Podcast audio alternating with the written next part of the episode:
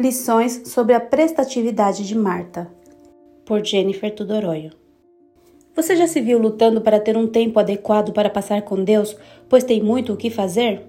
É difícil encontrar alívio e força na caminhada espiritual se não tivermos nossas prioridades alinhadas corretamente.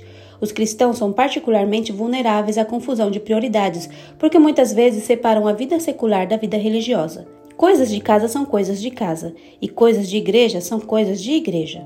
E isso pode gerar confusão. Na realidade, nossa vida espiritual é inseparável de tudo o que fazemos.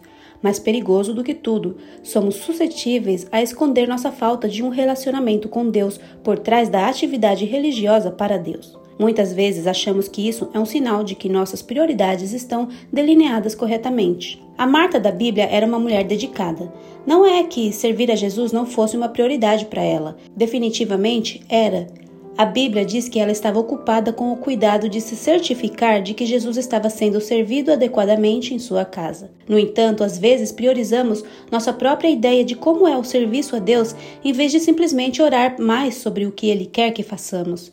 Em vez de aumentar nosso tempo de comunhão com Cristo, podemos nos sentir tentados a nos inscrever para outro cargo na igreja, mesmo que já estejamos participando em outros cargos. É até mais fácil fazer isso, dá uma falsa sensação de produtividade em nossa vida espiritual.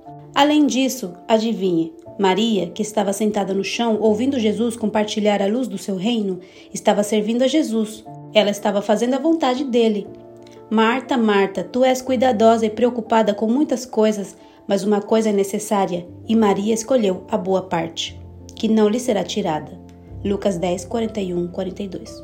Servir a Deus não é fazer todas as coisas que achamos que deveríamos fazer, mas sim fazer todas as coisas que Ele sabe que devemos fazer. Ir à igreja e aos cultos de oração é uma excelente maneira de servir a Jesus, mas você sabe o que ele realmente quer antes de sua frequência regular à igreja? Tempo com você. Ele quer um relacionamento pessoal com você.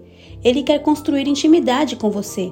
Sua atividade religiosa não é igual à conectividade espiritual. Não é que Jesus não apreciasse tudo o que Marta estava tentando fazer, mas ele sabia da necessidade dela.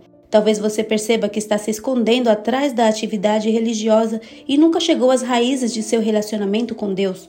Pode ser que você esteja sobrecarregada ao pensar que seu relacionamento com Deus desapareceu e você nem percebeu. Ainda há esperança. Pergunte a Jesus sobre as mudanças que você deve fazer em sua vida. Por outro lado, talvez você esteja passando tempo com Jesus diariamente, mas não considerou como ele gostaria de usá-la em sua comunidade da igreja. E além, eu a encorajo a orar e pedir a Deus para guiá-la para as oportunidades de serviço que ele sabe que são certas para você hoje. Se lhe pedirmos para manter nossas prioridades corretas, ele o fará. E lembre-se de que servir ao Senhor começa sentando-se aos seus pés.